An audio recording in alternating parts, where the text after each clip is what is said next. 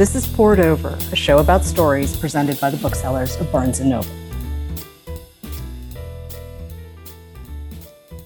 I'm Miwa Messer. I'm the producer and host of Poured Over. And if you have not yet read Night of the Living Rez by Morgan Talty, you need to go get this book now. And the thing is, it's sort of a novel, it's sort of stories. We're going to talk about the structure, but Morgan, I am so so excited to finally meet you. I'm sorry we're just doing it over Zoom. But you're on the road. You're off at a convention somewhere, right? I am. I'm in Rhode Island right now for okay. the uh, New England Book Awards. Okay, but you're based in Maine, and you live in a in a town that's what not even three thousand people. I didn't even think that was possible anymore. But can we talk yeah. about? yeah, it's pretty small. So I live. Okay. Um, so right now I live in Levant, Maine, uh, which is kind of near Bangor, and I don't know what the population is. It's probably like what you said, like 3,000. But I grew up on the Penobscot Indian Nation. And um, I mean, that was an even smaller population, maybe like six or 700 people. So very, very tiny. And how far is the Penobscot Reservation from where you live now? It's like a 30 minute drive. Okay. Yeah. So you're basically home.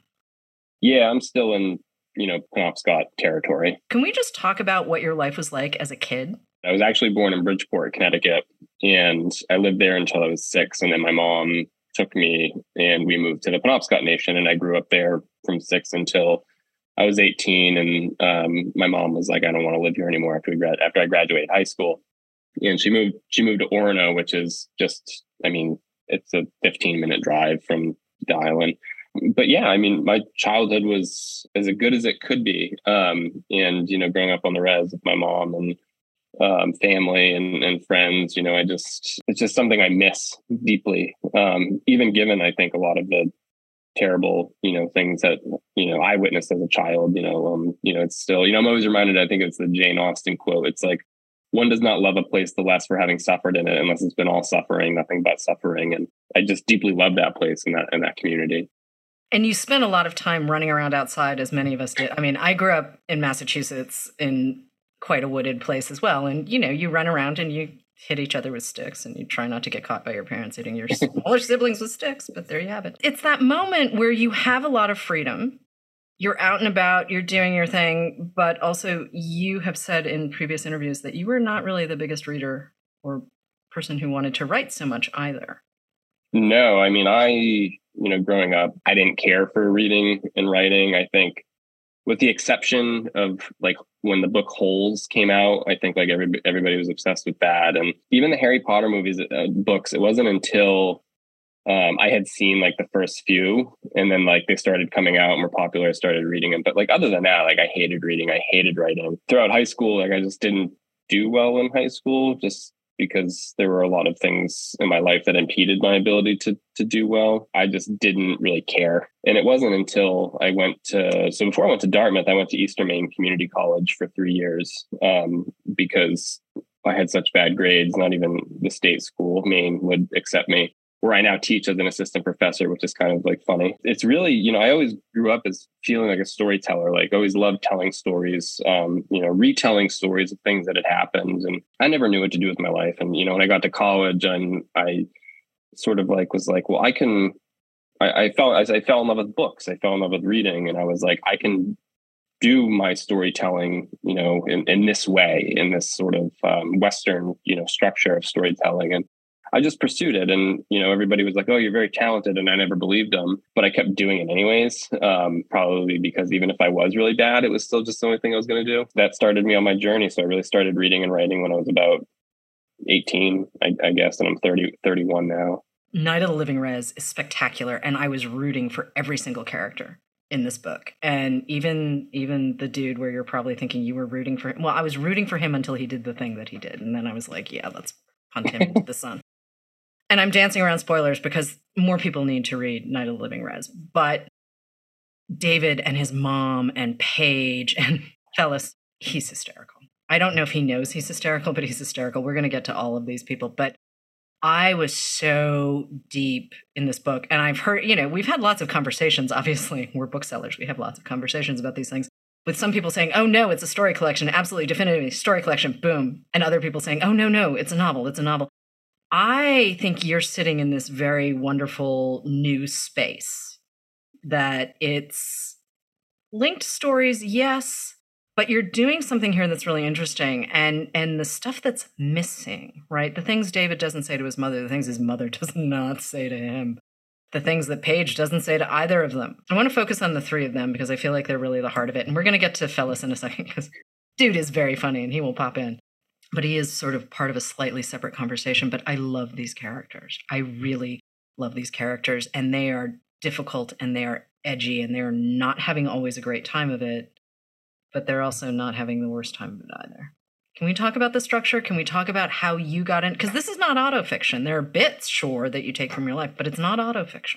Yeah, it's definitely not autofiction. I mean, there are, um, you know, stories that have, you know, very similar things that happen to me. You know, I always, and then there are stories that are completely fictionalized. And, you know, I think, I think every story I write has a bit of reality in it you know whether it's an image i've seen or you know something i heard you know earth speak for example where Fellis and, and david or and d or d try to rob the tribal museum for the valuable root clubs. All of that is fiction except for the opening line where they come across the top of the hill and they're like um, fog hovered above the pine trees like fall webworms and the crooks of brown branches. And that was something i wrote after having seen that driving home one day. So that was a re- like a real factual thing um, and then you look at a story like Safe Harbor, and all of that up until the point where Dee's mother has a seizure is, is true. You know, my mother, when she was alive, suffered from severe depression and anxiety and, mm-hmm. and alcoholism. And she would often go to these places, crisis stabilization units, um, to, to rest and to, and to get away. And I'd go up and visit her and have coffee and, you know, color and watch TV and eat lunch right. and, and, bring her cigarettes. That was a big thing, bring her cigarettes. Um, I went there one time and I saw her have that seizure. And it, you know, if anybody's ever seen somebody have a seizure, it's a terrifying thing. And so when I got home that day, I wrote the whole thing out as best mm-hmm. as I could remember it. You know, the guy with the black boxes walking around, all of that stuff was real until I decided to push it further. Um, and I won't spoil it, but you know, after D leaves, you know, so there is autobiographical elements in here, but when it comes to the structure of the book, you know, like I was really dead set on writing short stories, like mm-hmm. writing short fiction and staying true to that. And the, the you may have heard this, and, I, and maybe some other listeners have heard this, but the very first story I ever wrote for the book was, was the title story, Night of the right. Living Rez. And I wrote that in 2015. And then in 2017, I was like, okay, I'm going to write a story collection. Mm-hmm. And I had a couple stories told from David's point of view. So I was like, all right, you know, I always start with a framework. I'm like, all right, we'll just move chronologically. Mm-hmm. So we'll start with David as a boy and we'll end with him as a young adult in Night of Living Rez. And I did that. I, I, wrote stories where he got older and older and older and older. And I wound up with like 15, you know, 15 David stories. Mm-hmm. And, you know, I cut them down to 10, sort of like the normal number for a story collection. Yeah. And I looked at it and I was like, oh my God, this is so, so bad. Like, this is a terrible book. Um, it, was, it was just so bad because it was like, you know, you pick up a story collection and it's like you, a traditional story collection. And has different characters, perhaps mm-hmm. different settings, even perhaps different themes. And so it wasn't that. And then you get an interconnected story collection that has the same characters. And there tends to, tends to be something that's at work there, um, something that I don't think we can really, or I can't articulate, so to speak. Um, so I was like, well, whatever, this book failed. I'll move on to something else. And I went and wrote um, the story Burn, because I'd heard a story about a native guy getting his hair frozen in the snow, and I tried to write it as nonfiction, but I just like couldn't do it. Um, there was so many paradoxes and contradictions about this this image, and so I was like, I'll write it as fiction. And I'd been hearing this name in my head, Fellis, you know, for months, months, and I don't know where it came from. I think subconsciously it had something to do with like Ferris Bueller's like that movie or whatever, like Ferris Fellis. I, I don't know. I don't know if that's how it came out. So I was like, all right, well, Fellis will be the guy who gets his hair stuck in the snow. And so I wrote this story and and I never named the character, um, but I knew I had to. There's a for for rhythm purposes of this one specific line in the story that goes when Fellis says, "Get me out, D." Fellis said, "D, get me out." Like the name had to be said there for the mm-hmm. for the mm-hmm. rhythm of that that sentence. And I was like, crap. I was like, what is his name? And I just put D, the letter D in as a placeholder mm-hmm. until finally the story was ready to be sent out, or I felt it was ready. And I was like, all right, well, I have to name him. And I was convinced it had to start with D. And I was like, D what? I was like, Darren, Daryl, you know, Devin. Um, but then I was like, I kept saying D, D, D, D. And I was like, oh, what if he, what if he goes by the name of D? And I put two E's at the end. And I was like, wait, is this David all grown up? And I was like, mm-hmm. it is. And I was like, all of a sudden, everything that that failed book came back to life. Mm-hmm. And now there is this central question of what happened? Like, how did we get from this good natured boy, you know, who's running through these woods to this, you know, drug addicted um, individual who's estranged from his family and has no family besides Fellis? And so I started writing all these D and Fellis stories. Um, you know, get me some medicine, um, yeah. Half Life, all of them uh, in a field of straight caterpillars, and until I had a bunch of them. And I looked at all my David stories and I looked at all my D stories, and I was like, all right, what we're working with here is not some like overarching plot, so to speak. Like mm-hmm. we're dealing with a very intellectual plot that I feel is like buried under the surface and is something that is not like the main point of the book, but it's nonetheless like I saw it as like nagging the reader. And so I was like, all right, well, I need to nurture that. I was like, I can't turn this into a novel. Mm-hmm. Agents asked me to. They're like, if you turn it into a novel, we can sell it. Cause you know, agents here story collection and it goes in one ear and out the other. So I was like, I wonder how do I do this? And mm-hmm. I was like, I'm gonna do. I was like, what, what would happen if it just had like a David story followed by a D story followed by a David story, D mm-hmm. story, and I did that, and I was like, oh, this looks really cool, and and it, and it worked, and um, so I kept it that way. Um, then the then the thing became, it's like, okay, well, how do I make it so these stories aren't implicating themselves in a larger narrative arc, right? Like yeah. get a reader who's like, why isn't this just a novel? Because that happens, I think, a lot with interconnected story collections. People are like, why didn't they turn this into a novel? And I'm sure people have said that about my book too. But mm-hmm. for me, I was like, I have to suggest that these stories belong to some type of arc and you know that be- that came very carefully you know being very deliberate with word choice and stuff you know and safe harbor you know there's the the accident at the at the near the end spoiler sorry folks Dee's leg is severely hurt. And then later in, in Earth Speak, you know, Fellis asks Dee to drive, and Dee goes, I hate driving. And I think the exposition reads, um, I scratched my leg or something. So just this like subtle little hint, you know, going back. I kept it that way. I kept the stories separate. Um, the mm-hmm. only story that speaks across the stories is Half Life, um, which was actually my attempt at trying to turn it into a novel. like that was like I think my attempt. Um, okay which failed miserably, but nonetheless still turned out to be its own thing. I came to this structure, this this format, sort of by chance, but I think also by just respecting like the notion of story, like not trying to like like a lot of writing fails because writers fail to listen to what the story wants to do. You know, when we encounter resistance in a story, it's our fault. Um, it's because the story wants to do something else. And it's like if we give in, the story will give back. And so that's what I really did with this book. And it wound up and with the with the structure that people like or don't like. I happen to love it, so we can just start there. But I also what I really love in each all right, let's call them stories for the moment, just yeah. lack of a phrase to describe. I mean, you know, you can have the same response actually when you're talking about Candy House or Goon Squad by Jennifer Egan. And I have a terrible habit of shortening titles, so we will drop those titles in the show notes because I do it all the time. But the idea that you are ultimately always writing about hinge moments and to be that invested in that bit of quiet space, that open space that you have, it's really kind of great and yeah readers are supposed to bring whatever they're going to bring to a story right? Like we not one of us picks up a thing and starts reading without bringing our own whatever it is. But i don't necessarily need to read about people who are just like me to be really dug in on a story and in a jar. So this is a story you gave rick bass when you were studying with rick bass. And that is a creepy story but to also see elements of that story pop later in the book.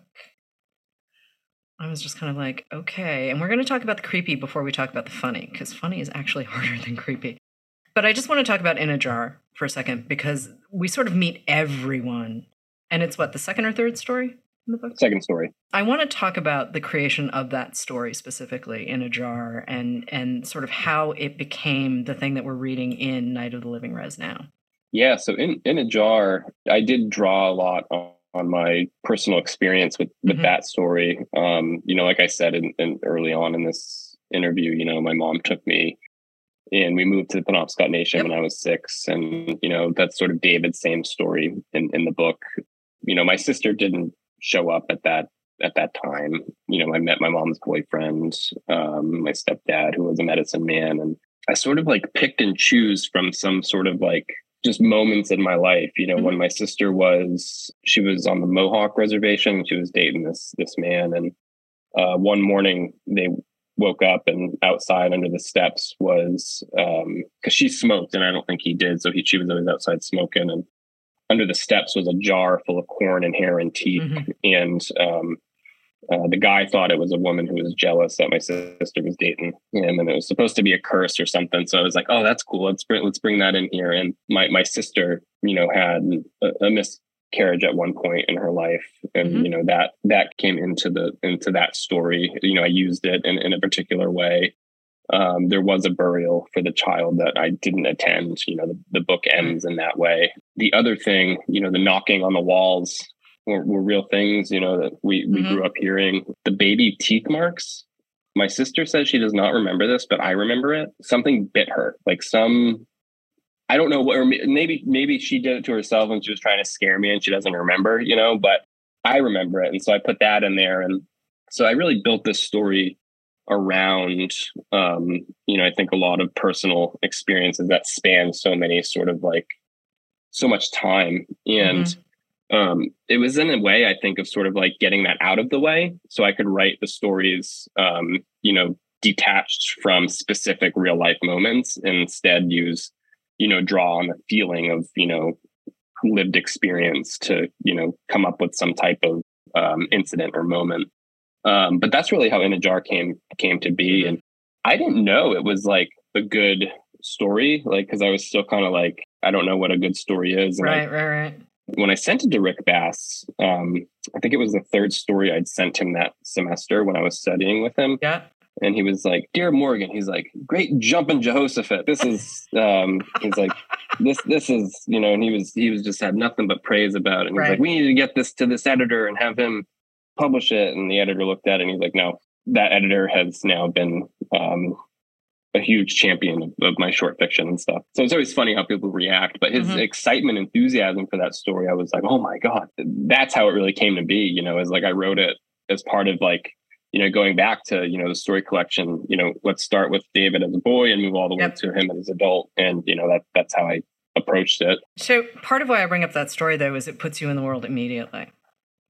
I had the lay of the land immediately. And what I love about great short stories um, is that you get the depth and breadth of a novel in 22 pages, however long that ran, double spaced. Yeah. you know, I, I don't know what the word count is. I did have a moment of, okay, we've got some serious poverty happening. We've got a lot of isolation. Where is this going? And you know, one of the things I really appreciate about your work is that you give us moments to breathe you give us the humor, you give us the joy, you give us the idea that this family is still invested in each other, but man, there are times where they just don't like each other. I mean, you have a sister, you know what I'm talking about. So recreating that emotion and that emotional payoff, which two are not always the same thing, and your characters and giving them space to do what they need to do. I mean, you've said it earlier in this conversation where you were like, well, you can't really force the story to do what the story is going to do.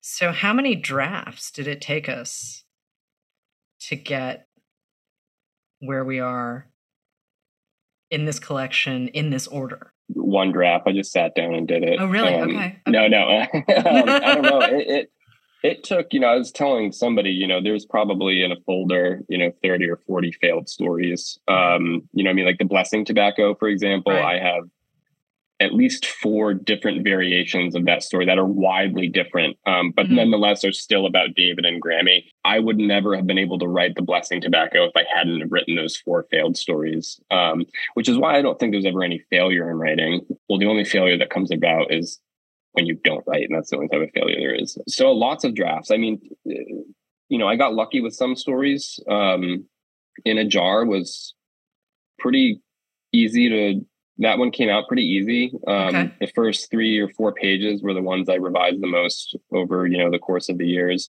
Earth Speak, I got in pretty much one go, you know, over a week. Oh, okay. um yeah you know like even that final line was um like i I- i got i didn't do any major revisions um the name means thunder took me probably two years to get right all of them went through so many different renditions and um, even structure order of structure you know i used to have it originally as you know it opened with in a jar but i decided to start it second because i thought burn would be a little bit more appealing um, and sh- shorter because people like to read short things these days But also, Burn pulled me in. I mean, I was laughing out loud. I was just like, who is this dude?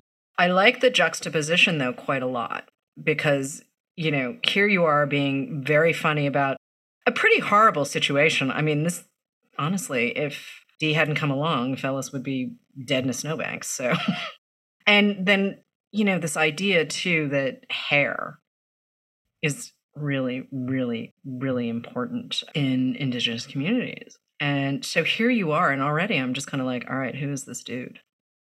Who is this Talty dude, and what is he doing? Because this is really interesting. And I want to talk about representation for a second, because here you are laying everything out.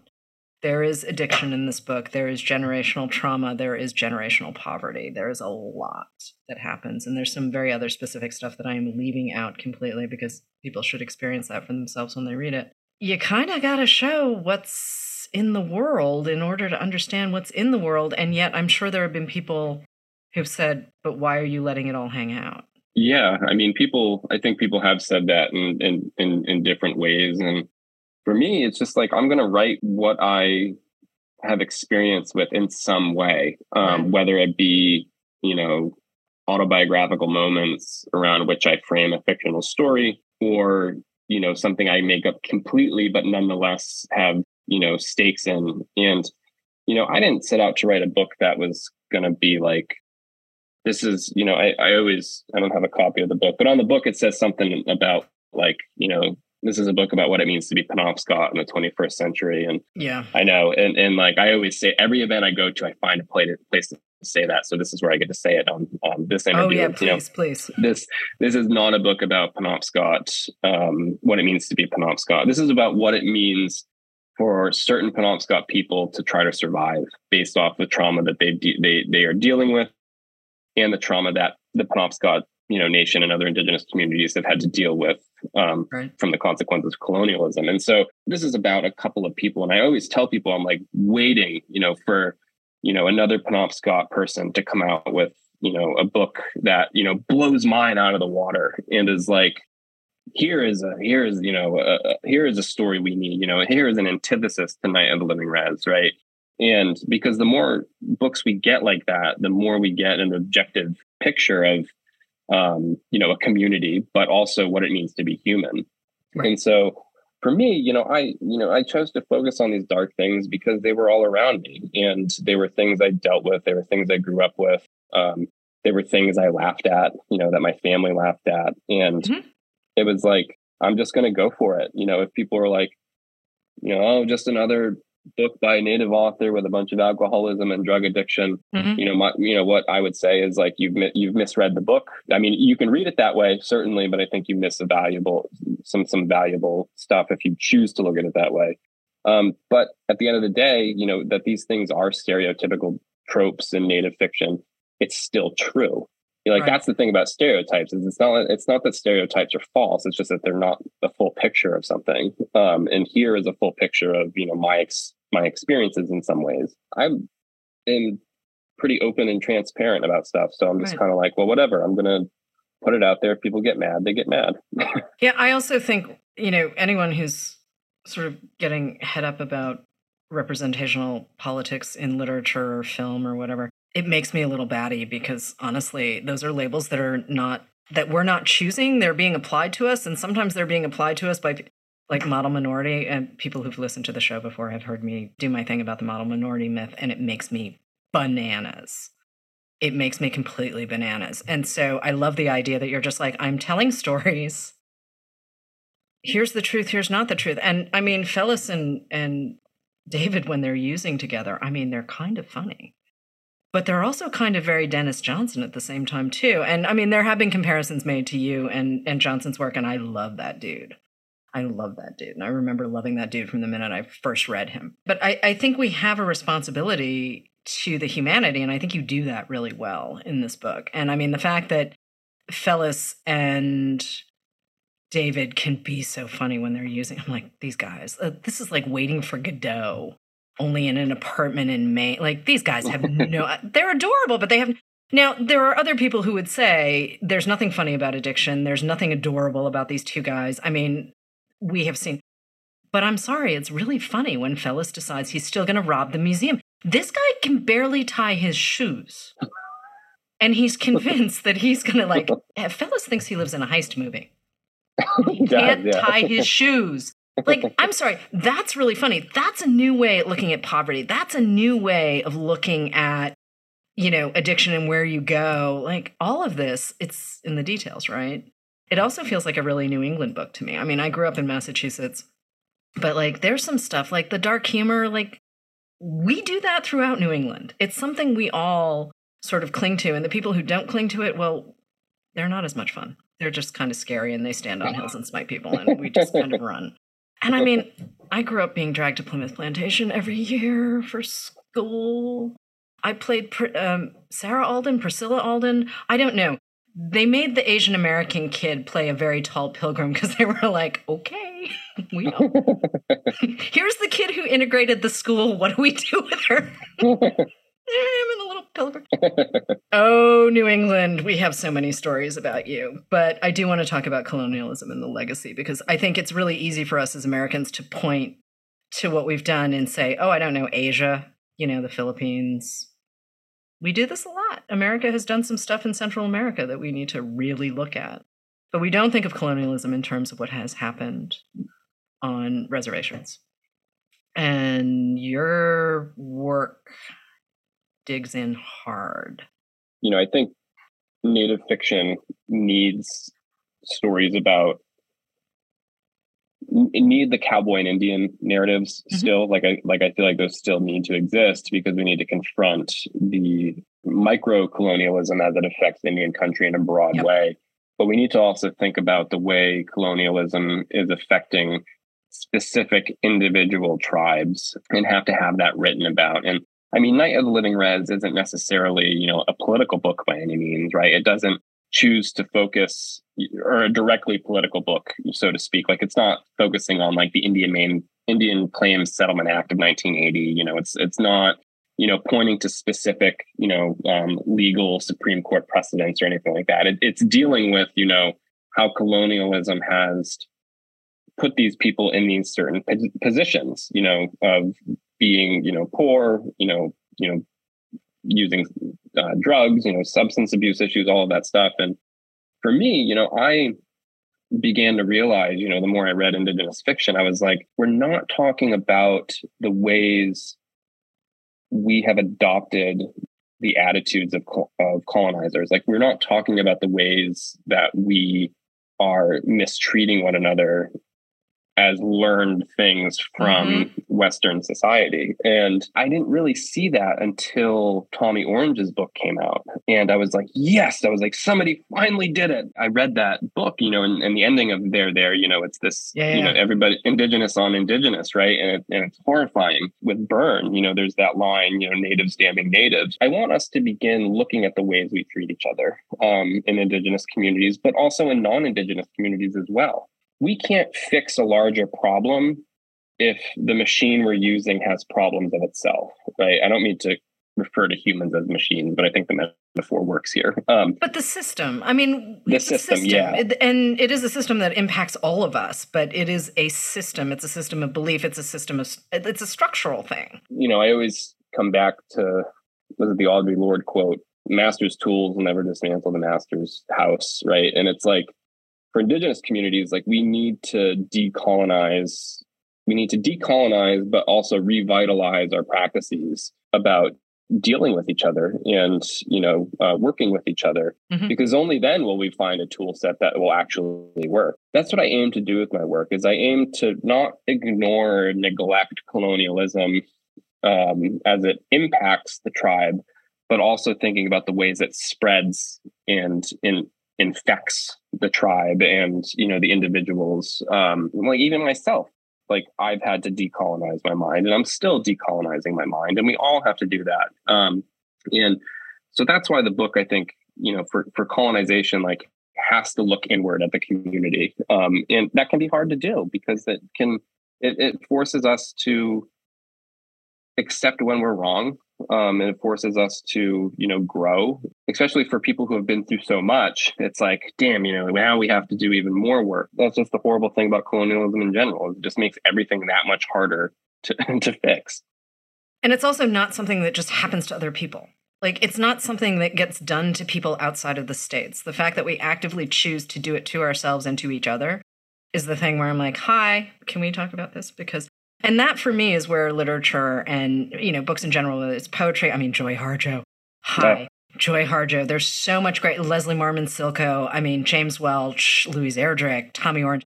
The kinetic energy of There There is still, I love it. feels like an mm. LA gangster novel. And I'm like, I know. I know. I know. We're talking about indigenous people in the Bay Area. And I'm a part time Angeleno, so I'm biased towards Los Angeles anyway. But it feels like a very of the moment kinetic kind of story where you're just like, oh, yeah, okay, I'm here. And it feels really sort of modern and new. And you're doing a similar thing, though, because the energy changes story to story, moment to moment. A sweat lodge pops up in a junkyard. I love that. That feels so Maine to me. That feels so, I mean, you're writing about class, though, in a new way. Because the way you slide in these details, I think, is really important. I mean, things like, you know, mom is looking for money because mom's not having a good go of it. And maybe dad's sending money and money's not always getting to David. You know, and again, it's not that mom doesn't love David, it's just she doesn't have a job, insofar as we can tell. There are no benefits. So, you know, she's dependent on support payments from her ex husband. Like that to me is Beans of Egypt, Maine level of poverty. I mean, we're talking yeah. about you know, it's not choosing between different brands at the grocery store. It's can I go to the grocery store? Yeah. Can I even buy something? And I think these are conversations that we have to have and how they relate to colonialism. It's just really good that you did it in beautiful short stories as opposed to, you know, sort of really aggressive nonfiction, which has its place in the world, but it's harder to turn away when you've got someone telling you a really good story. I want to tell stories. Like I, I, hate the whole like don't tell show mantra because like it's it's not like it's not true, but it has its like moments. Like you know when the reader finishes something of mine, like I want them to feel as if it's something they had experienced, um, as if it's like a memory for them. Mm-hmm. Because like for me, that's always been like the best stuff, and like that can be so hard to do if you take a very overhead look at like systemic issues and you like speak directly to them. Um, I don't know if I'm talented enough to do that. Like I've read writers who do that and they get mm-hmm. away with it really, really well. Um, but for me, every time I've tried, I've always felt myself, you know, becoming flat, you know, monotonous. And so I've had to do it the other way. Um, and I, I just love it. I love it that way. And when writers can nail it, you know, as as telling, I'm like, do it again. you know, like keep doing, you know, what you're doing. Before I let you go, because also I knew this would happen. I knew we would be running up on our time. Who have you been reading? We see the comparisons to you and Denis Johnson and Tommy Orange and Louise Erdrich and Alice Munro, which I love, and Anthony Veasna So, who did that great collection After Parties. But who have you been reading? Who are some of the people you turn to? How did we get here with Morgan Talty and Night of the Living Rez? I mean, every indigenous author you can throw on there, and I'll yeah. even name some some new some new ones. You know, there's Chelsea T. Hicks, whose debut collection, A Calm and Normal Heart, is just beautiful, beautiful. Brandon Hobson, of course, um, you know, Where the Dead Sit Talking, The Removed is in his, in his earlier work. I read those a lot. Um, I read a lot of short fiction, you know, pick up Best American, look through those. Um, you know, Raymond Carver, I, I, I love. I recently read a book uh, by Allegra Hyde uh, called The Last Catastrophe. Uh, very, very, very, very good, and I'm so I'm so excited for that mm-hmm. to come out. There's also another book um, coming out that's written by uh, an indigenous writer. Her name's Amanda Peters, and it's called um, The Berry Picker. I think it's coming out through Catapult, um, and it's set oh, in Maine. Great. Yeah, they're they're fantastic. I keep telling people I'm going to make a list of like books and stuff, um, and I ha- and I have to do that. I have to keep up to my promise. We will at some point. I'm also going to throw in Stephen Graham Jones, who we quite like around Yeah. those parts. Um, Yep. Although I can't read his stuff with the lights off. Like I need to make sure the door is locked. I'm kind of a baby about that stuff. There's so much horror in the world where I'm like, can I have my like horror and literature in tiny doses, please? And uh, you know, it's it's also possibly growing up in a house that was surrounded by woods and you know, Yeah. you know when stuff knocks on the window and you're like, what just happened? Yeah. Yeah. He he gave me a lot of courage to be very specific Mhm. um, and very sort of like focused on specific traumatic things, you know, Yeah. like D with the car incident, you know, like those types of things. Like I, I learned a lot from his, his writing. I love his work. And if you're trying to show us how D becomes D, and even to a certain extent how mom becomes mom or Paige becomes Paige, like, I mean, D obviously you see the biggest transition in him, but everyone here has an arc. And, you know, the idea that there's before and there's after, it, that's a really powerful moment in literature, whether it's short stories or a novel. I mean, before and after, that, that hinge Jhumpa Lahiri does it really, really well. Yeah, It's just like you're sitting in that moment and all of a sudden you feel it change. And sometimes it is the smallest thing in the world. And you're just like, oh no, that's it. Yeah. That's the moment. There's a lot of that here too, I think. Um, but what's next? Are you going to pick? Are you going to decide that it's short stories or a novel? Or you're just going to be like, I'm going to write the thing and see what happens? Um, so it is a novel that will be out in 2024 okay. from Tin House. Oh, yay. Yeah, I don't know if I just like blew the lid off of anything because it hasn't been announced yet. But um, yeah, they. I think um, Tin House will forgive you. yeah, I think they will. Yeah. okay. That is super exciting, though. Morgan Talty, thank you so much for Night of Living Rez. It was great to see you on Poured Over, and hopefully we get to see you offline at some point. Me too. I, I hope so.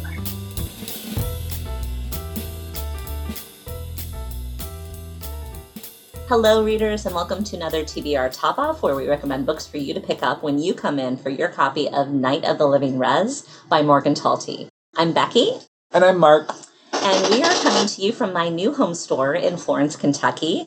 Mark decided to come visit, so um, if it's okay with you, I'm going to get started. Yeah, please do. Wonderful, thank you. So the book that I thought of to go along with this is a new book. Also, um, it's My Monticello by Oh. Jocelyn Nicole Johnson. Nice. Uh, this book came out earlier this year, and it is a debut collection of short stories that explores what it means to live in a world that is both home and not. There are five short stories and one novella, and they all deal with racism. Um, some of the other issues that are explored um, are violence, poverty, gender discrimination, family expectations, uh, and more. It is a powerful collection. Uh, the t- title novella, which is the last uh, story in the collection, tells of a future after the upheaval, which was basically it's a series of environmental disasters and civil unrest where bands of very violent and armed white supremacists are roaming the country attempting to clear out the trash. Ugh. It is disturbing. Some of the trash uh, is a group of people who have banded together, and they are led by the descendant, uh, young descendant of uh, Thomas Jefferson and Sally Hemings, and they go and hide out in Monticello. It's a good one. Um, there is another story that tells of a woman who's trying to escape her heritage. Um, but for me, the most powerful one uh, is actually the first story, and it is called Control Negro. It's written as a letter from a black college professor to his son. It will wreck you. It's told kind of in a satirical way. There's a wit to it. So you're you kind of grin a little bit occasionally, but the truth of it hurts. Um it's hard. It's it's it's a hard one, but it's so good. And um for honestly, for a little treat, get the audio version. LeVar Burton reads this letter and oh I love it's just it's so good. Um, I really I can't speak highly enough about this collection. It is so good, and it's her debut. So I'm so excited to see what else she will uh, bring out. But in the meantime, please pick up My Monticello by Jocelyn Nicole Johnson. Mark, what do you have? Nice pick. Oh, I, you you. know I love a book that will destroy me. Yes. Yes, please. so I chose something um, in more of a classic vibe. Mm. When I was thinking about Morgan Talty, when I was thinking about the way that he writes, um, he was giving me some Hemingway kind of vibes. And when I thought about young David, the main character in Talty's stories, I thought a lot about uh, uh, Nick Adams. So I think the Nick Adams stories by Ernest Hemingway is a really interesting companion that you could pick up with this book. It's a collection that charts essentially the life of the title character Nick, um, and it mirrors Ernest Hemingway's, Hemingway's life um, in many, many ways. You follow Nick as a young boy observing the adults in his life. Uh, you follow him as a soldier trying to survive with his soul intact. You follow him as an author. You follow him as a parent.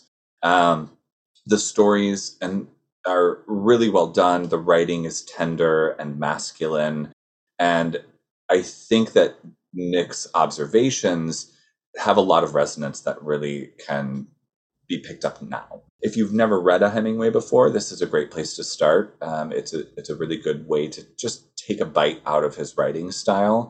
And again, I think it's a, an interesting companion to go uh, with Morgan Talty because I think Talty is so incredibly talented that I, I want him to write all of the things forever.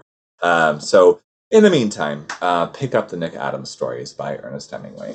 Oh, good choice. And I, I've actually never read the Nick Adams stories. Might as well I think this is something I'm adding to my TBR now. throw it in the pile.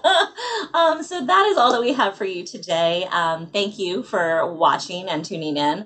When you have a chance, please rate and subscribe so that you never miss an episode. yes, please. Um, you can follow us always at Barnes and Noble.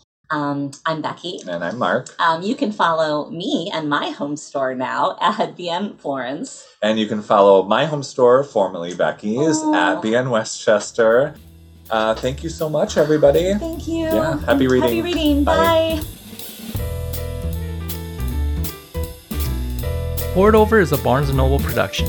The show is available on Apple, Spotify, and Stitcher. Please rate and review us wherever you listen to podcasts.